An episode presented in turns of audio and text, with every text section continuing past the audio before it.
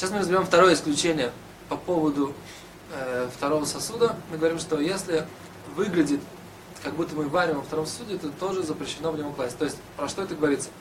Значит так, если мы видим, что у нас есть горячий второй сосуд, мы в него кладем что-либо не вареное совсем.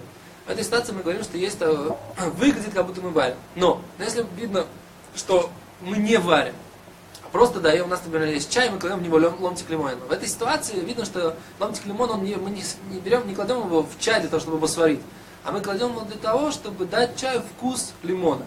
В этой ситуации мы не говорим, что есть этот запрет мудрецов, то это не выглядит как варка.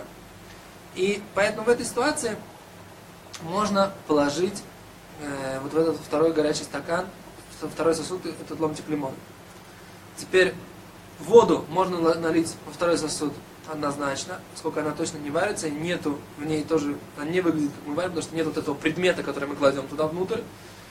Теперь мы можем, например, поставить второй сосуд, поставить, э, подогреть вот что-то на баню, то, что называется, да?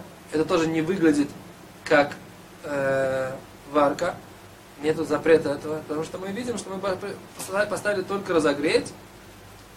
Э, если мы э, налили э, остывший, остывшую вещь второй сосуд, у нас был остывший суп, мы, дали в, мы налили во второй сосуд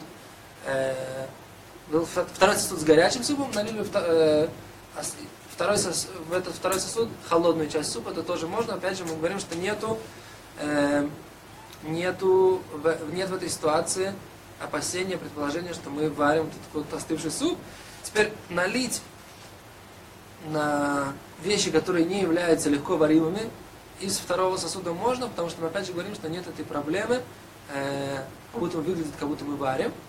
Но, опять же, если они вот эти вот вещи, например, чаинки, чай, да, чайная заварка и так далее, которые мы опасаемся, что это легковаримые вещи, то даже налить из второго сосуда это нельзя. До свидания, спасибо.